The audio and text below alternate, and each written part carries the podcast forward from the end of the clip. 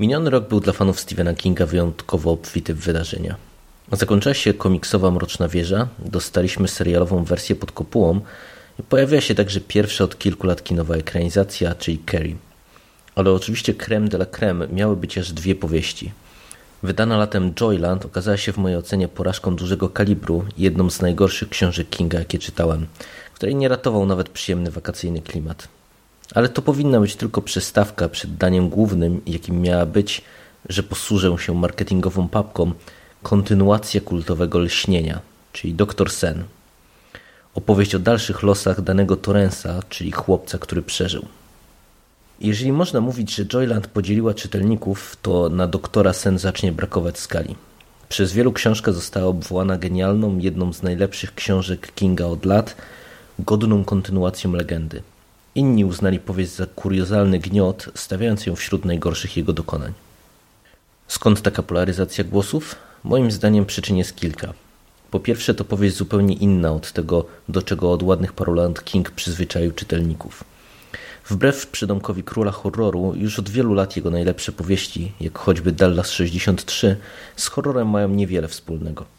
Tymczasem Doktor Sen to książka, którą mógłby napisać młody King. I to zarówno pod kątem stylu, który bardzo przypomina jego wczesne utwory, jak i treści.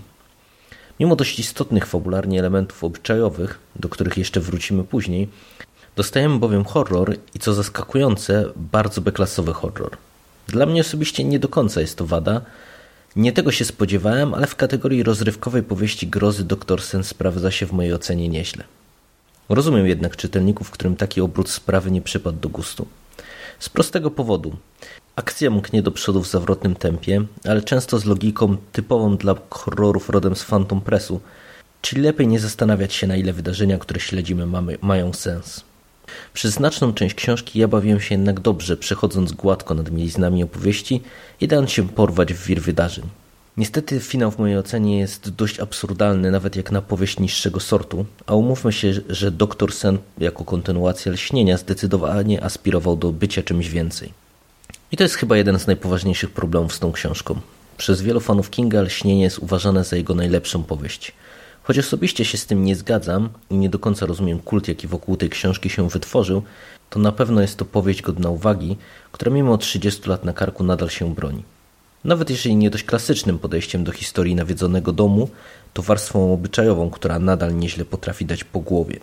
Kontynuację historii Torrance'ów uważałem nie tyle za atak na świętość, jak odebrało ją wielu, ale za rzecz zupełnie zbędną.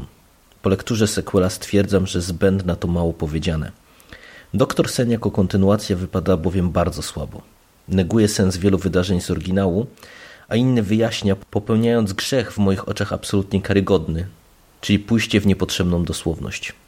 Ale jest jeszcze warstwa obyczajowa, tak chwalona przez wielu recenzentów. Niestety w moim odczuciu nie ma siły oryginału i zostaje sprowadzona w gruncie rzeczy do paru dość oczywistych banałów rodem z opery mydlanej.